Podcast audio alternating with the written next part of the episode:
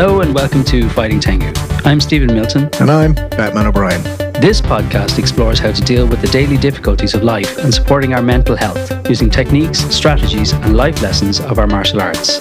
Join us on this quest as we speak openly about our own challenges and adversities and talk to others about how practicing martial arts has helped reframe our lives in a more positive and meaningful way.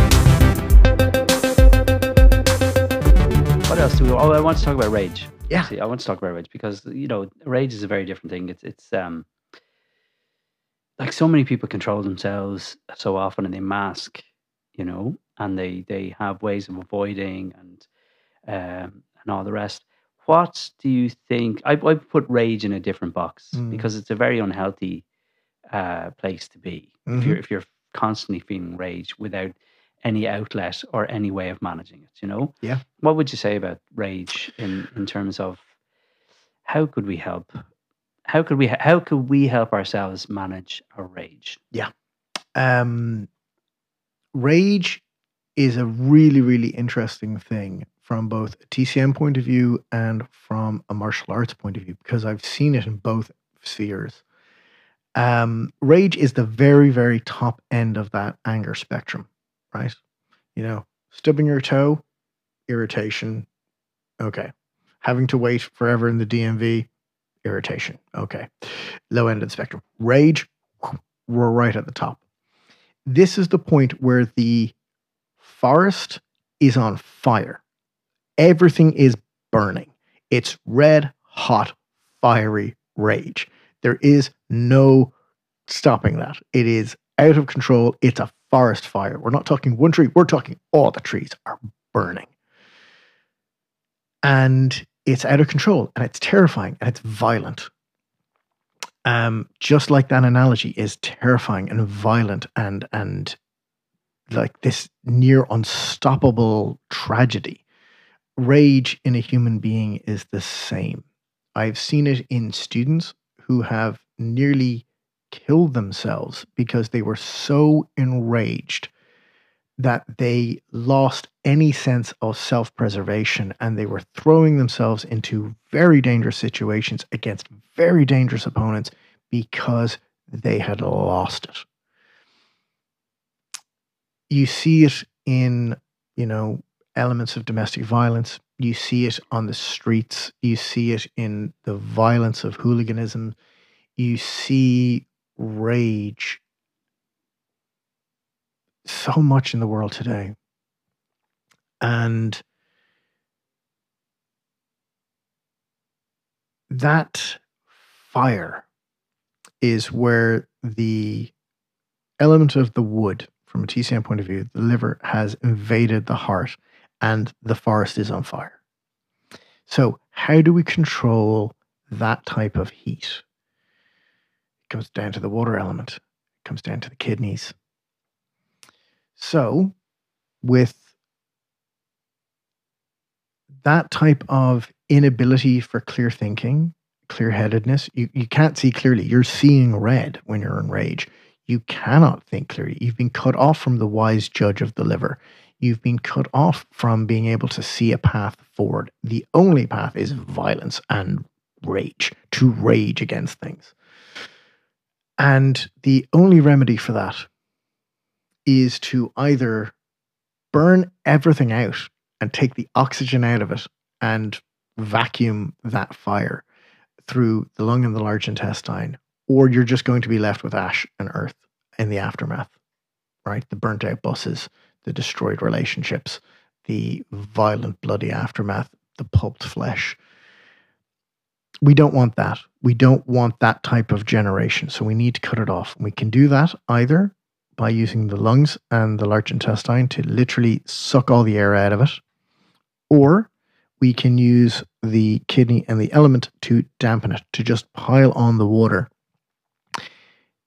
And the key to it is it's it's an it's an unfortunate reality. But an example of this is so for instance, we have an awful lot of out of control youth that are raging against the machine of organized society in Dublin at the moment. They are literally setting things on fire and looting the streets and assaulting people, and it is awful. And they're in full rage mode. And the way to deal with this strategically, from a TCM point of view, from a Yoho point of view, from a five strategy point of view of the martial arts, is you need to make them afraid of the repercussions of their actions because they're not afraid, which is why they can go off and do these things because they're going to go and they're going to get a slap on the wrist and then they're going to be out 24 hours later and they're going to be doing it again because what are they going to do? They're not afraid. They're not afraid of the repercussions of their actions. They're not afraid that they are intimidating people. They're not afraid that they are the problem that they're raging against. They're not afraid of the legal system. They're not afraid of assault. They're not afraid of repercussions. They're not afraid of sanctions. They're not afraid. You need to make them afraid. Now, that doesn't mean unjustified terror. That means you need to make them aware of the repercussions and the repercussions are real. So we see this on a global scale in sanctions. You punitively damage them financially. You cut off trade, you cut off their supplies. Now, you don't cut off their food, you don't cut off their electricity, you don't cut off their water. That's a war crime. But you make them afraid of the repercussions of their actions. And hopefully that will cool their rage. They'll cool and more level headed actions would result.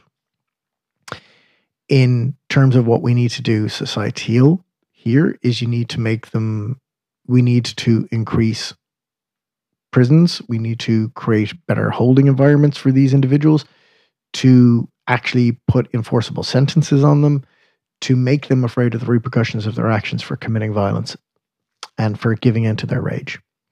In the same way, in a smaller microcosm, if you have a child that is lashing out and in full meltdown and rage, you need to make them aware of the repercussions and the sanctions for that. So that will be okay, you're having an absolute tantrum. That's fine. No PlayStation, no TV. I'm taking away your electronics. I'm taking away your phone. You need to make them afraid of the repercussions for acting out.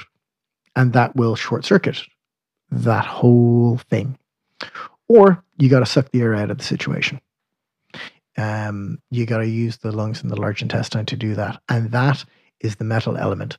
And that is ruthless and it is cutting and it is cold and it is dispassionate. Um, and that, again, that might be best exemplified by an out of control, misbehaving child where you just coldly shut it down and just go, no, that's it. And you see the effect of that because the child, when they calm down, will search for affection. They'll search for a hug of reassurance.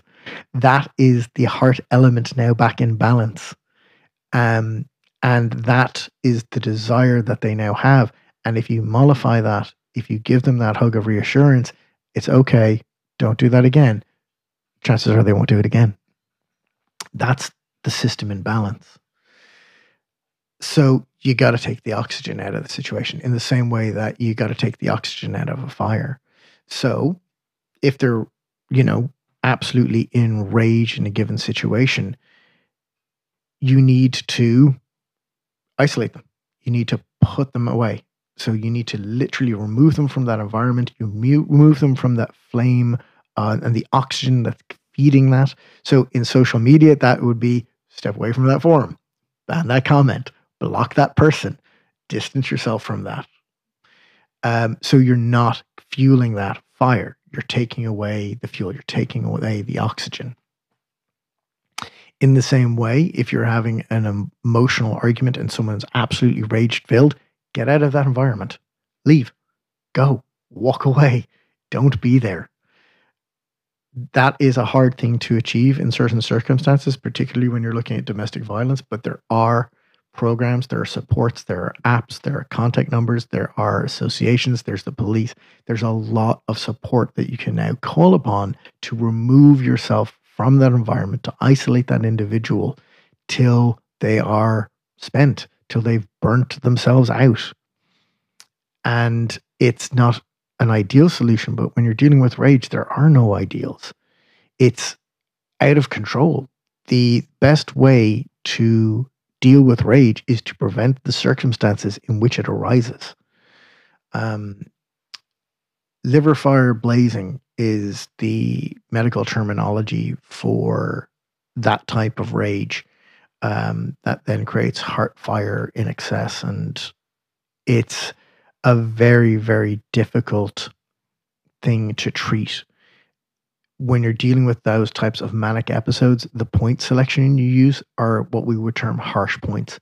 They hurt, they are intense, they are painful. Um, and they have to be extreme because you're dealing with an extreme situation. Um, and that's the unfortunate thing of it. Rage is the absolute extremity of things and requires extreme solutions, either cold and cutting or very, very fearful. Yeah. Um, there are things I don't like doing. Um, but, you know, in dealing with a, a situation where you have a rageful student and they're just going full on and trying to kill you, um, the only solution I have is to, if they're not afraid of me anymore, I have to cut them down. And that might just be okay, I remove their ability to wage war. And it might be I'm just going to target their joints and for a time being, their nerve clusters so they can't physically attack me. Um, and then it's literally just wait until it burns itself out. Because the other thing about rage is it's momentary, it cannot be sustained forever. There isn't enough fuel. It's going to burn through the oxygen, it's going to burn through the wood. You cannot sustain rage forever. Yeah. I would say, uh, though, uh, on that point, Mm. someone burns themselves out, you've removed yourself from the situation. But going back into the situation, I mean, you've got to pay attention to the fact that rage comes up because people are not taking responsibility Yes. and they're not actually dealing with and they're not healing what's going on. So it will uh, arrive again Mhm. unless you've had a talk, say a student, say Mm. we'll take a student because I, I can't speak to domestic violence. So, Mm. um, but you'll have to have had a talk to that student and pointed out the actions and said, are you willing to make some kind of change or, or some examination of why you're feeling the way you're feeling? Absolutely. If that's not going on, you're just going to have a repeat and repeat and repeat of the same Mhm. situation, which is not healthy for you. Nope. It's not healthy for the other person as well. So personal responsibility has to be taken. And if you're able to see that the other person is not taking responsibility, Mm. then some some more severe action has to be taken. I think. Absolutely, and and that's a very very good point. Um, but it also touches what you were saying earlier in the sense that anger is your emotion. It's your responsibility to deal with it. Um, you can't control or regulate the emotions of other people. That is beyond the sphere of our control. Um, so if you are experiencing rage, it is your responsibility to learn the mental emotional coping mechanisms to make sure that you don't turn into a giant rage filled monster and destroy half the city. Yeah. And that might be through using some of the strategies that we've discussed earlier to make sure that never gets to that point. Yeah. But if you're dealing with someone who has gotten to that point, there is nothing you can do to them to mollify their rage. They need to do it themselves. Yeah. They need to take that responsibility. Yeah. And if they're unwilling to do that, Hmm. you need to remove them or you need to remove yourself from that environment. Yep. And in the case of a dojo, that's just like, okay, you're not welcome in the dojo. Yeah. You're expelled. Yep. And there have been cases where we've had to do that. We've had to literally expel students and just Yep. go, no, Yep. you're not welcome here anymore. Yeah. Because you're out of control and you've no interest in improving yourself or in regulating that. And that makes you a danger to yourself and to others. And we can't have that here. Um, and it's a very unfortunate thing, but it is exactly that metal element. It is that cold cutting. you're cut, you're excommunicated, you're gone. Mm. And while again, you know, you, very correctly, we don't have a huge amount of experience or any right to speak on the concept of domestic violence or domestic assault. I would point out that they're the scariest, most dangerous time in a domestic violence situation is when you're leaving. Um, and there is a phenomenon called separation assault. And that is where someone in a domestically abusive situation tries to leave. And that is when they get the absolute worst physical assault. And ultimately, it can lead to death and has in many circumstances. So you have to approach those situations coldly, with a plan, dispassionately, and ruthlessly. So you need to make sure that you are able to get to somewhere safe. You need to make sure that you have the support of law enforcement and of, you know, social circles to be able to facilitate that exit correctly and to make sure that you're safe during and after that. Um, and again, there are resources for that that um, are beyond uh, our podcast to reference and speak of, but we'll include some in the show notes. But um, it it needs to be cold and it needs to be cutting and it needs to be done. Mm. Um, and that is largely what we have to do, not just in personal context, but in a larger context. Mm. It's we need to be able to create spaces of sanction and we need to be able to create spaces of separation mm. where people can be go, okay, you're sitting on the naughty step. Um, we do it for kids. We need to do it for adults, and yeah. we need to do it for society as a whole. Yeah. Um, you know, you go sit on the naughty step and think about what you did. Yeah, rage as well. I mean, anger. Uh, it's a bit of a silent creeper. Oh, yeah. You, if you're not tuned, if you're not aware, and for and and as well, I I know from my own point of view, it's never nice when someone's pointing out to me, you know, about my behavior. Mm. So it's very difficult uh, for your ego, um, and and that's saying that I have done some work on myself. So, but it's still never easy. Do you know what I mean? Of course it's, not. It's not. No it's one not, likes it's not pleasant. Criticized. It's not pleasant. But if you have the ability to listen and hear things, um, but rage is, is a silent creeper. It it it shows up, and you're like, where the fuck did that come from? Sometimes, do you know what I Mm. mean? Yeah, you Yeah, don't yeah. realize that it, it's coming up, and you, you need to sort of uh, once it has come up, that's the opportunity then you take to maybe just literally. You don't need a degree in psychology here. Just literally ask the question to yourself: Why Mm. am I feeling so angry? Mm. And often your body will respond to that Oh, yeah. question and answer the question. May not be an answer you like, but it is it is something that that you can do. You can just say, "Why am I so angry?" Um, and that can be the very the very beginning of the journey to to being friends with with the rage monster. Very much so. Very much so. But one of the things that strikes me as we're talking about this is we're talking about the yang, the external manifestation of rage, right? Where that's evidence and influencing other people. Yeah. The internal manifestation of rage leads to depression. Yes. Oh and oh. Yes. I think that's another unhealthy route that rage can take, particularly in men. And we're seeing a huge amount of increasing in the amount of men being diagnosed with depression. And a huge amount of this comes from rage Mm. and self directed internalized rage. Yeah. Where the bully who is screaming and shouting is screaming and shouting at you.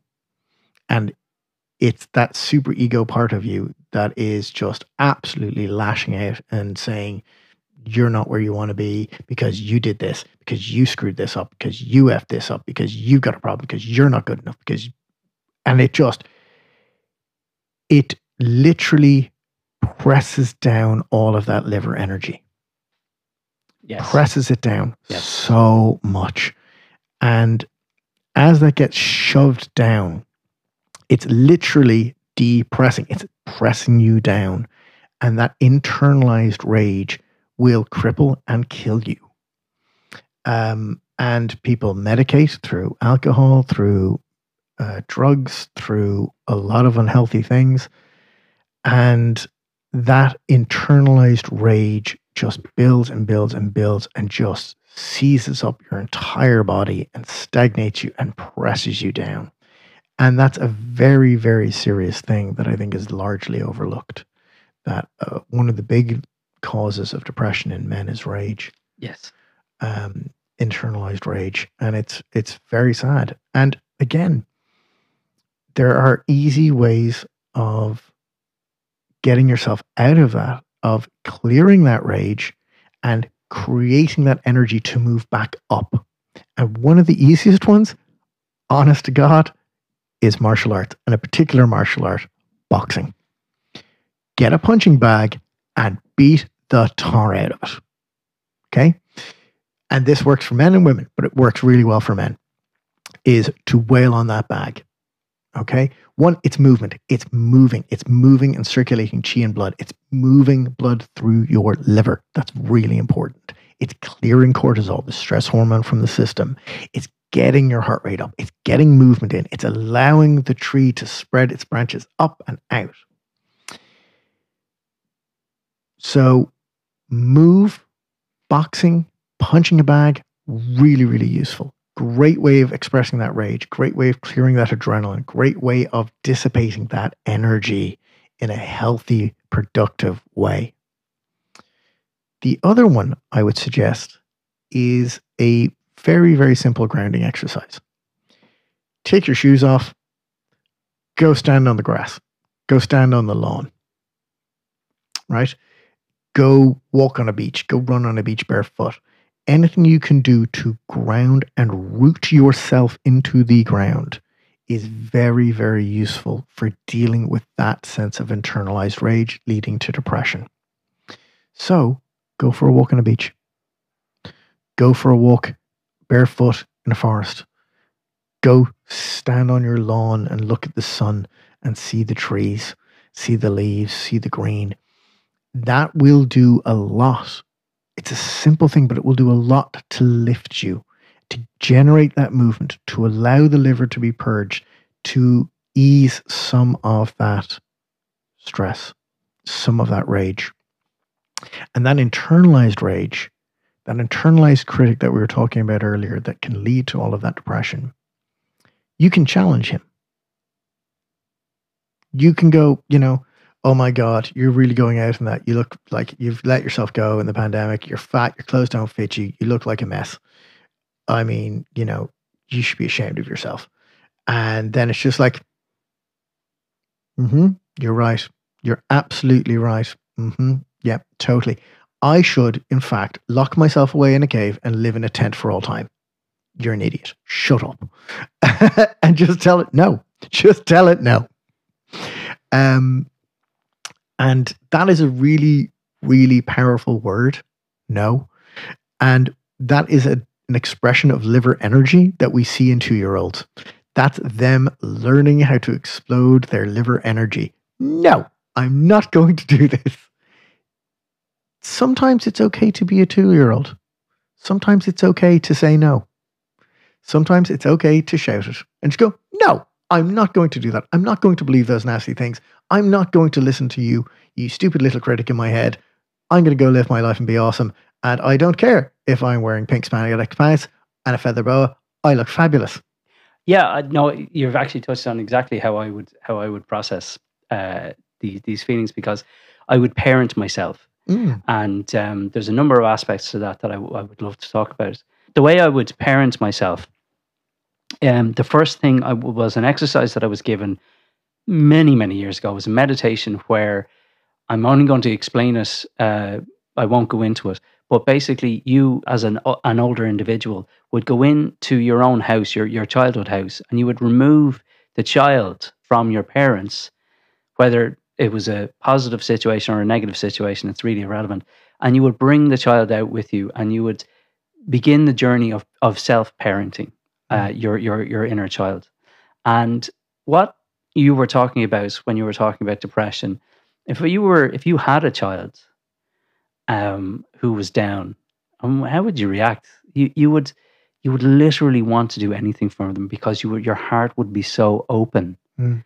And I think one of the the ways to approach when you have to deal with the inner critic is with love. Absolutely. And it's, it's exactly what you've said. Mm. I'm just saying it a different way. So, um, you know, you were saying yes, you, you just just just stop. Whereas I would be because how do you deal with an inner critic? I mean, it's it's like a, a it's like the most like it's literally the ninja that has infiltrated the court and is sitting right beside the shogun. Okay, to get the martial arts. Uh, Ninjas aren't real. Ninjas, okay, it doesn't matter about the ninja bit. The point is infiltration. We often don't see the inner critic. Mm. We often don't see that the inner critic is only a small part of us. Mm. What we actually get is the feeling that the inner critic is all of us. And when you're doing meditation and when you're doing a lot of inner work, you understand that everything that you're feeling is just a feeling and it passes. And what remains is your awareness. And that's the parents that I would talk about. That Mm. your your your overarching spirit or soul or awareness. And you you have to kind of deal with the seen and unseen sometimes. Uh, and I, I say, how do you do that? I would say with love. So often when I have the inner critic, I would uh, bring the heart into it, and I, I would breathe love down into myself, and and that's a weird thing to say No, that for a makes forty complete six sense. year, year old man. How, however, uh, that that's how I do it, and Mm. so I re- imagine a, a smiling parent who's just smiling at the inner critic, understanding that that's not really who I am Mm. you know uh, not going to disassociate because i think the inner critic comes from a place it, it was born of a situation or a something in you so it has to be acknowledged it has to be worked with we have to get to the root of why you're so critical of yourself who was the one telling you that you weren't enough? Mhm. but just from a purely um, practical having to deal with yourself on a daily basis point of view parenting yourself with love to combat the inner critic is the way i would do it deal with things. And it has actually given me an awful lot of space and a huge amount of peace. So this is anecdotal for me. This is not some you know i'm not thinking airy fairy. I literally have done this and it has literally helped me feel better about myself I think that's a fantastic strategy. And it makes complete sense Mm. because, again, the wood element is reaching towards the heart, the fire element. So, what causes anger is oftentimes a feeling that you are not getting the love, the nourishment, the emotional connection that you desire. And if you can nourish that and you can send that love down, that has mollified the wood the leaves have touched the sun. You know, that's the idea. You're bringing the sun, the light down to the leaves. That is a beautiful thing to be able to do. Mm. And I think it's a really, really smart strategy. I think that's fantastic. yeah I, I don't know if everyone would be able to embrace it straight away i, I certainly didn't do you know what i mean you think it's a bit twee and it's a bit like you know i hear what are you doing like? Simple things work, man. and it's funny i would i would make a diff i would make a differentiation between being selfish and being self-centered. Mm. that being cent- self-centered is being centered on yourself. Mhm. uh, it's a requirement. It's a requirement if you're to grow. You really need to center and and be uh, able to be in your your stuff and work through your stuff and you'll need space for that and you'll need everything for that and you'll need support and you need all sorts of things. That's being self-centered selfish is a different thing that's that's i think coming again from the anger Mm. you know everything just starts to revolve around you and you become the, the center and and Yeah, and that's what we're talking about at the Yeah, start. that's what we're talking The about anger is yeah. that self indulgence, yeah yeah whereas that self centeredness is self awareness. yes self-awareness that's correct yeah. And that's that's a wonderful distinction to yeah make. yeah so you know moving on from depression like we could go into the roots of depression because um i i have a friend who's doing a film on depression uh love to get him him in at some point yeah. we'll talk about him. But he actually talks about depression, depression stemming from trauma. And so he grew up during the Civil War. Um, he was taken from his, his his mother didn't want him, and eventually his father had to kidnap him from his mother and take him away. And he was put in a country where he didn't speak the language. And you know, over the years, he's experienced an awful lot of trauma. And the output of he's a psychologist, so he would have done some investigation internally as to to you know what's going on. But the the outcome is that he he's he has trauma. Uh, sorry, depression, um, and and it's uh, crippling at times. where he can't get out of bed, Mhm. can't play music, can't do anything. I I let him tell his story, uh, you know, go into depth about his story. Uh, but it was very interesting to me that that it wasn't um, depression wasn't a that was all external factors that had led to his depression.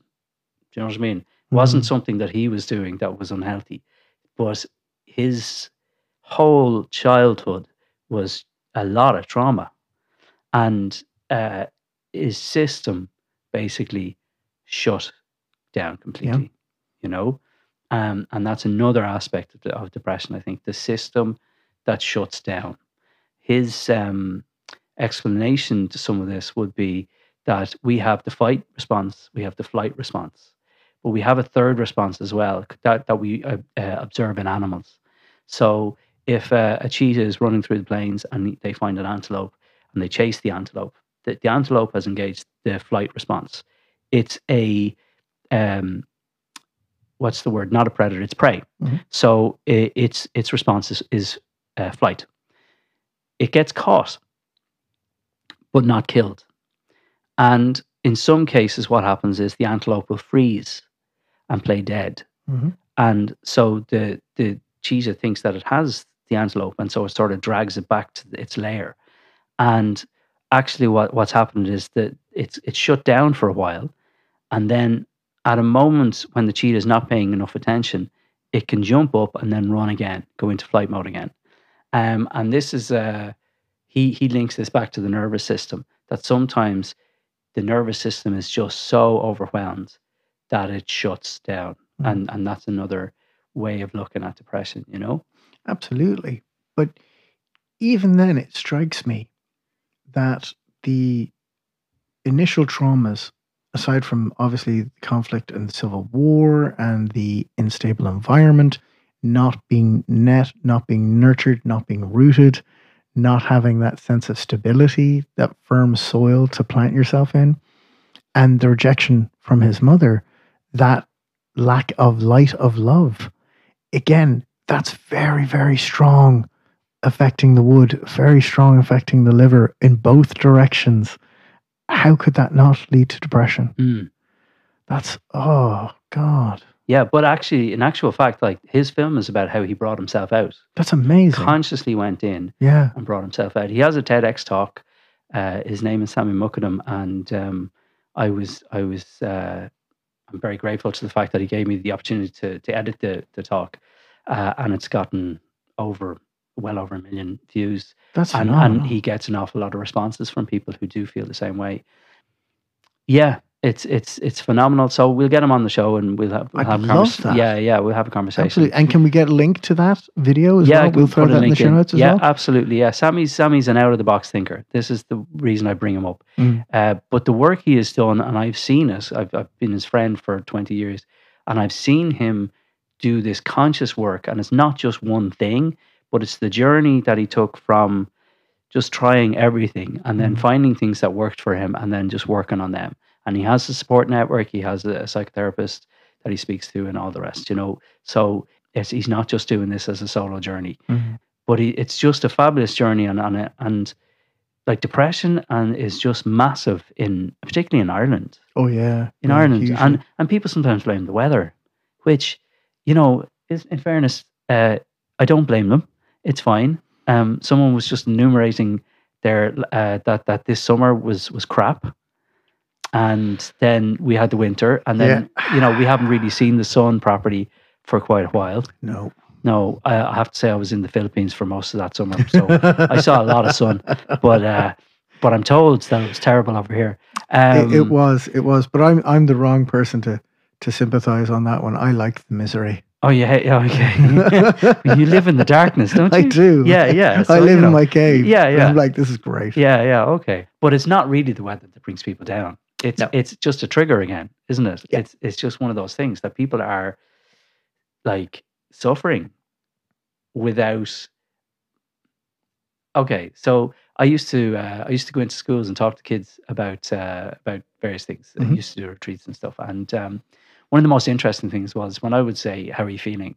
and they were like, gave me a very honest answer, which is, "I don't know." Mm, Right? Yeah. or they just say, "Yeah, I feel happy or I feel okay," you know. And you'd mess with them and you'd be like, yeah, they, I feel fine. Yeah, fine is fecked up, insecure, neurotic, and emotional. So how are you really feeling? Mm. You know, you just mess with them. Um, but what I noticed from all of that was that actually a lot of us feel numb. Mm. Uh, a lot of us don't want to feel much, so we we crowd our lives with things to keep us busy. Uh, and and if you're asked how you feel, you generally say, "I feel good, I feel fine, I feel whatever." But uh, the look on your face doesn't quite match up with, with what you're saying sometimes. You know. Yep. I think a lot of people feel numb, and that's another element of Yeah. a, a more milder element of depression. You could be absolutely functional. Mhm. You can wake up in the morning and not feel terrible and, and all the rest, but still not feel. Yeah. And I think it's important to live a more wholesome life without getting preachy. To live, you know, to have some happiness and joy. Sure. You kind of have to pay attention and, and try and access that, you know, Absolutely. because Absolutely. joy doesn't come automatically. Maybe some people would say it does. That the homeostasis, the the the perfect human, uh, would feel happiness and joy generally. I haven't met one of them. Do you know what I'm trying to say? I do. I do. I, I agree with you. I haven't met one of them either. Um, and I I have ideas on that. Mhm. yeah. I I would not necessarily pursue a life of happiness and joy because I would consider them momentary and transitory. I would instead pursue fulfillment. Yeah. um, because you know you can be fulfilled when the weather's miserable and you can't go outside for a run, uh, or you can be fulfilled when it's a beautiful day outside and you can move around and enjoy what you want to do. You can be fulfilled when things are going well and things are going badly. Um, but joy, I would consider a momentary. It's nice, but it's there and it's gone, and that's fine. I don't need to be happy all the time. If I was happy all the time, I'd be very worried. Yeah. Yeah. That's yeah. That's fair enough. When where do you feel the, the moments the most connected for yourself? Ooh, Most satisfying connections. the most satisfying connections. Most satisfying connections when I am having good conversations with my wife. That would be the first one. She's my best friend. She's my soulmate. She is the the just the ah, it's just wonderful. That's when I feel most fulfilled and most content and satisfied. And then the other one is in in the dojo when I have had a good connection with my training partners. There is very few things as exhilarating as that and as satisfying as that and as fulfilling as that. I did the thing and the thing was great. Um, but again, that's a moment. It's transitory. It's just like, oh yeah, yeah, I really enjoyed that. But it's a moment and it's gone. Well, it's a moment that has ripples Yeah. because you'll still walk out of the dojo going, "Yeah, That I was awesome. good about that. Yeah, I did a good great. thing. Yeah, I did a good and you thing. might wake up the next morning going feeling, "Oh, that was pretty good. Yeah, Yeah. that was great. Yeah, Absolutely. you know." So actually, those moments sort of can stay for quite a while. Absolutely. Yeah, Yeah, the ripples of it. But Yeah. the fulfillment is key. Yeah. There's that sense of fulfillment Yeah. that I am doing what it is that I'm meant to be doing.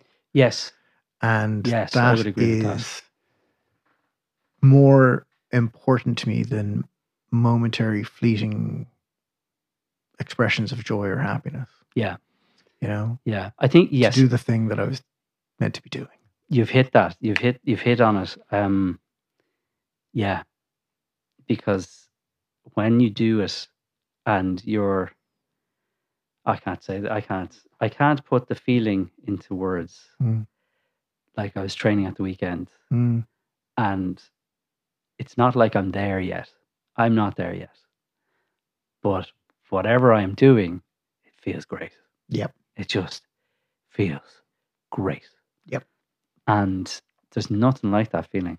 There, there really isn't, and that's that is something I wish everybody could experience um, at some point in their life. For me, it's with the martial arts. Yeah. unequivocally, it's with the martial arts. Yeah. Um, there is nothing that generates that sense of I am doing the thing and I'm doing it well, and that is awesome.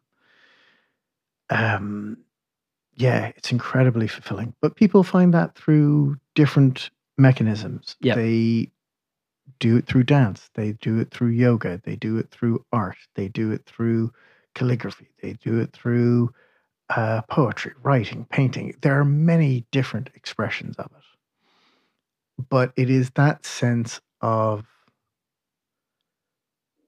prideful satisfaction in doing a thing authentically and well is just wonderful.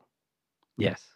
And here's the thing I have that in my acupuncture practice, like without any false modesty or massive ego. I'm very good at what I do. And the results I get are fantastic. And there is this wonderful flow state I can enter into in my practice. It's the same one I have in the martial arts, where I am fully focused with complete intention on the exact thing that I am doing. And I can do that if I'm having a good day, if I'm having a bad day, if I'm in pain, if I've gotten bad news, if I've gotten great news. It doesn't matter because I can do this thing really well. And I'm going to do that thing with complete focus and complete attention. And that is excellent.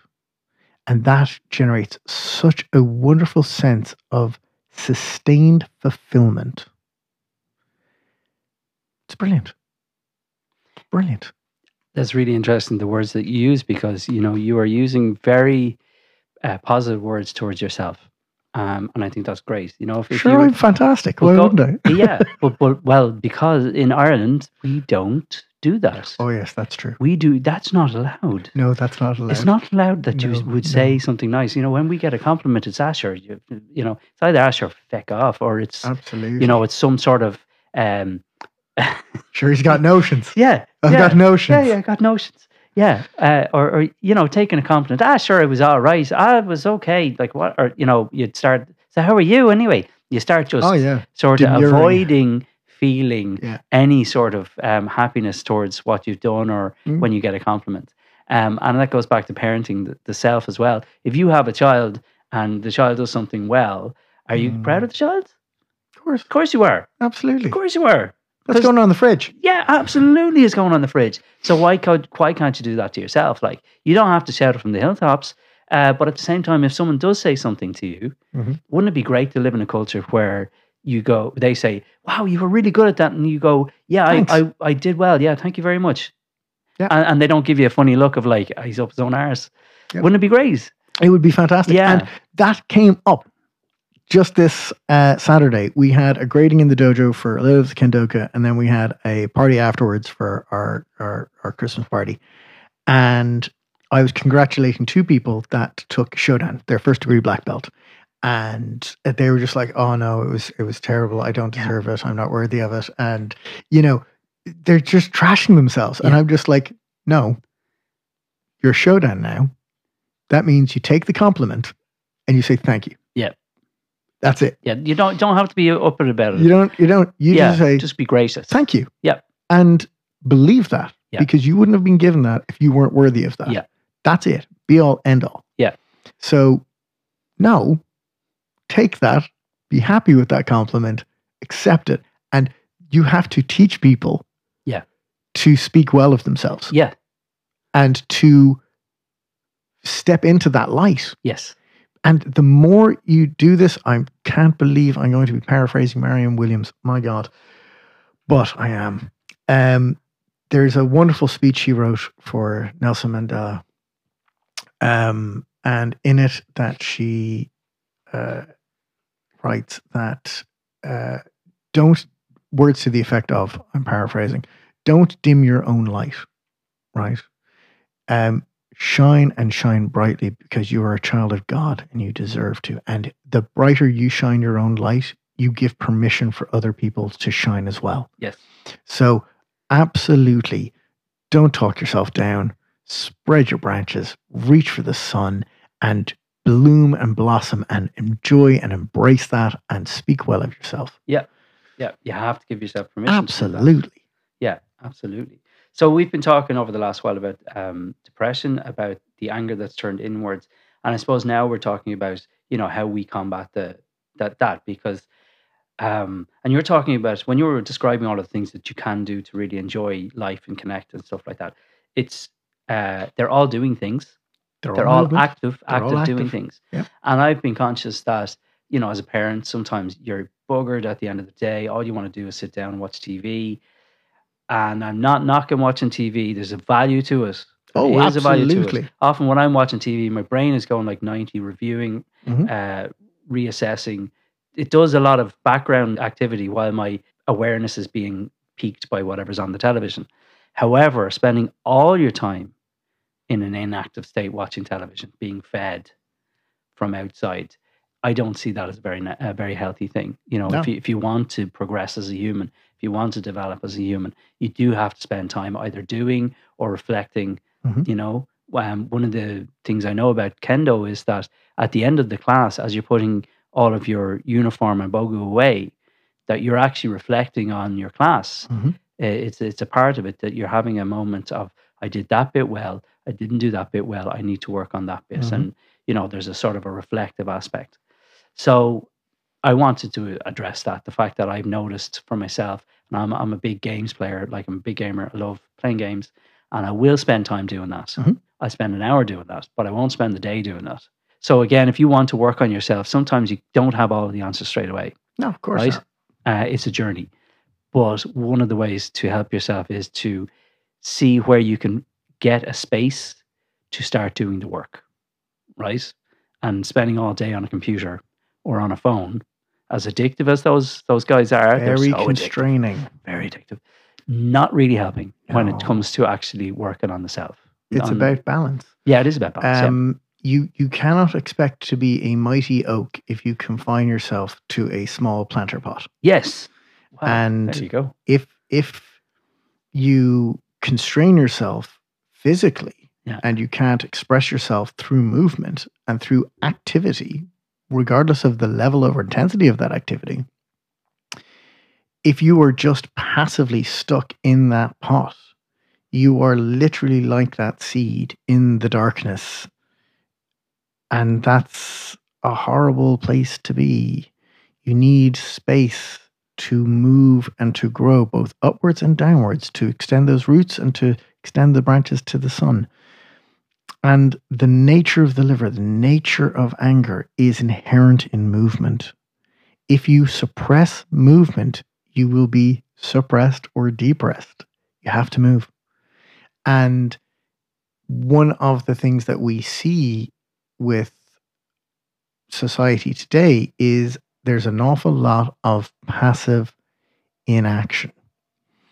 And through television, through movies, through um, computer games and stuff like that. But there are also ways to balance all of that out. Um, there's uh, mediums for doing that. So, for instance, um, I I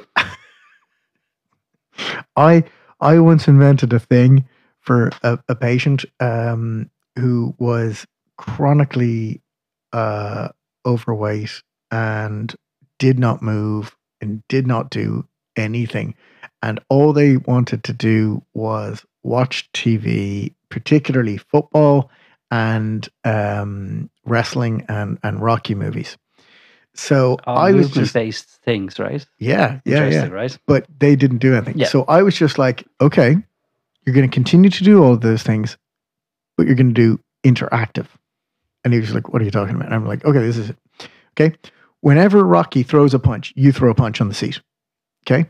Whenever somebody's doing like, you know, uh, frog splash, you have to throw up both your arms, right? Whenever someone is running on the pitch, I want you to run up and down. Like you pick a guy, and whenever he runs, you run. You're like, I'm not asking you to get up. You can do it on the seat, right? And that's what that tapping was, by the way. Uh, that was me running on the seat. Um, but it was a way of introducing movement into his passive enjoyment. And he reported back to me that he actually got really more into it. He got more involved emotionally in it because he was physically connecting now as well, you know?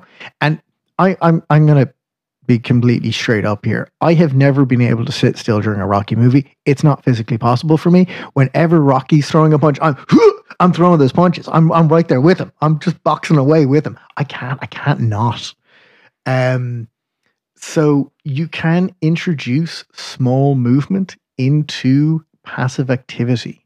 Bruce Lee famously, when he was watching television, would do stretching or he would do dumbbell curls.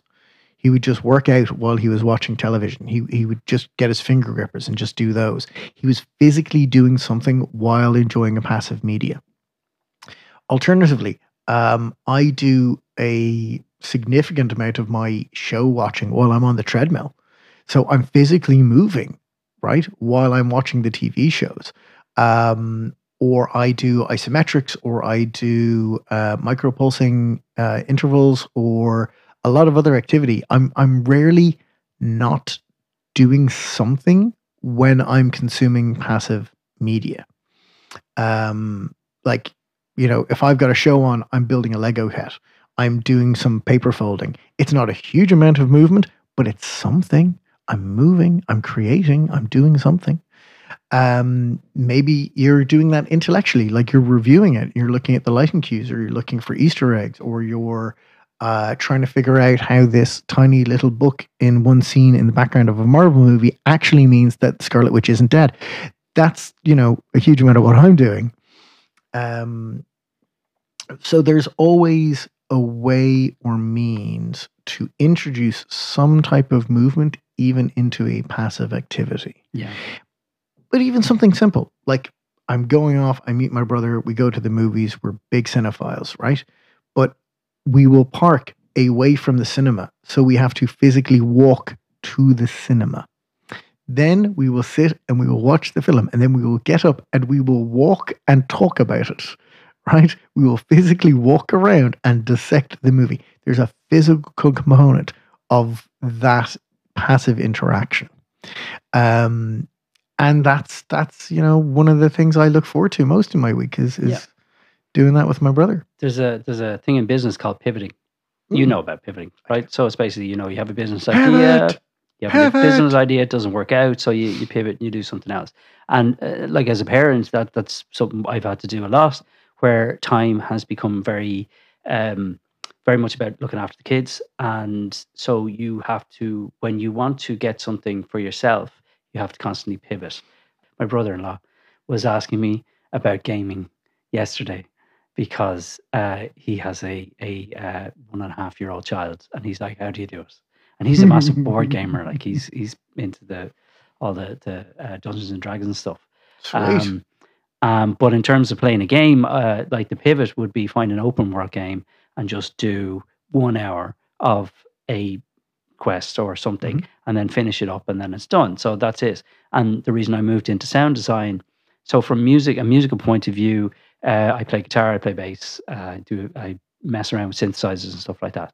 And um, instead of trying to produce a full song, um, what I do now is I do sound design. So I go on the synth and I spend an hour designing sound or 30 minutes designing sound if I have mm-hmm. 30 minutes.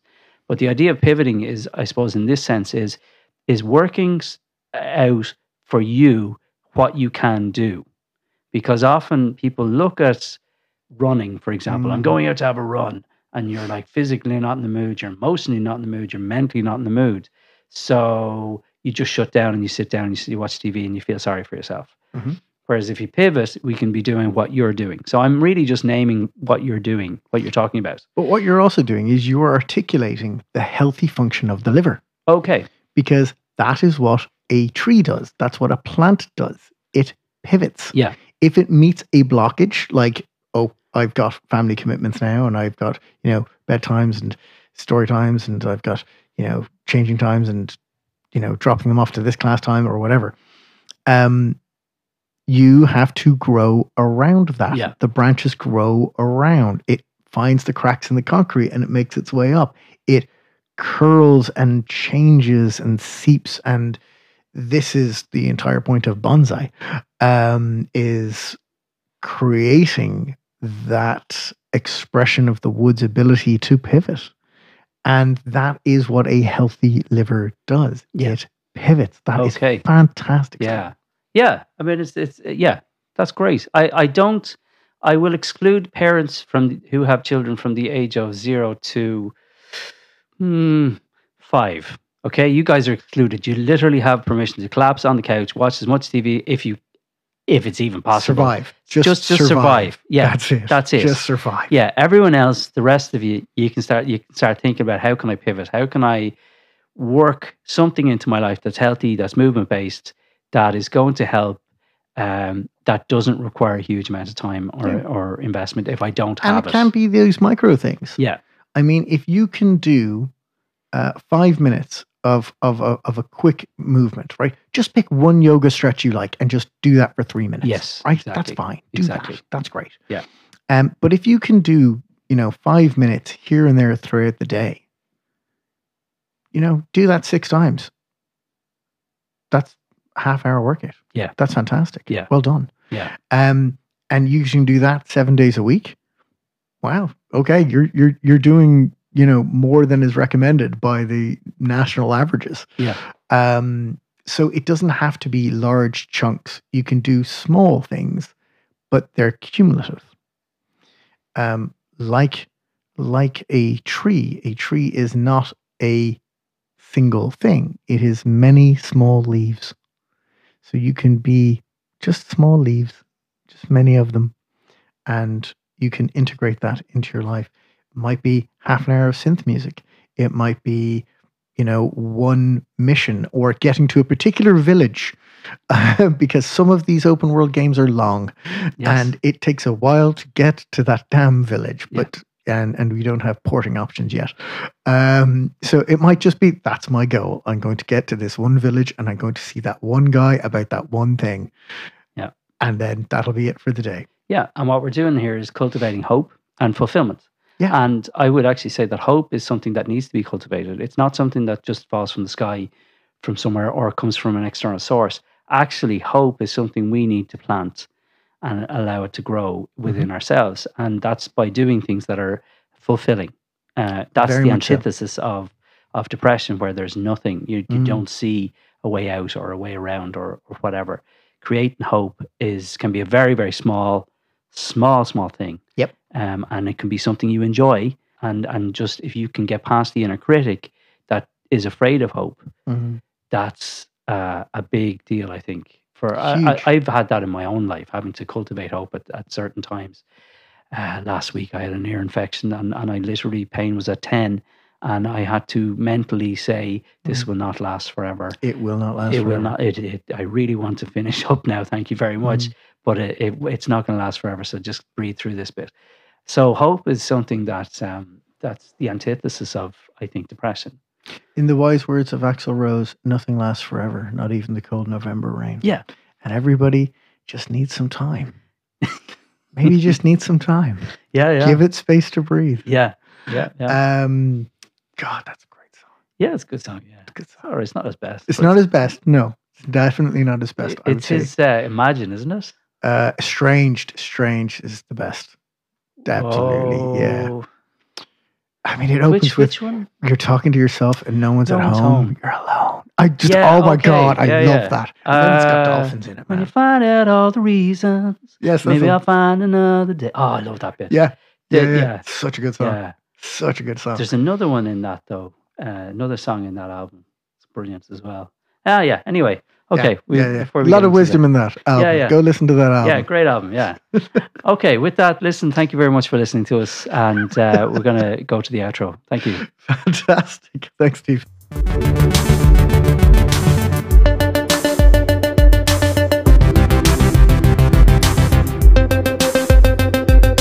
Thank you for listening to Fighting Tengu. We want you to know that all of the opinions expressed here are our own and do not represent the thoughts, feelings, and ideas of our teachers.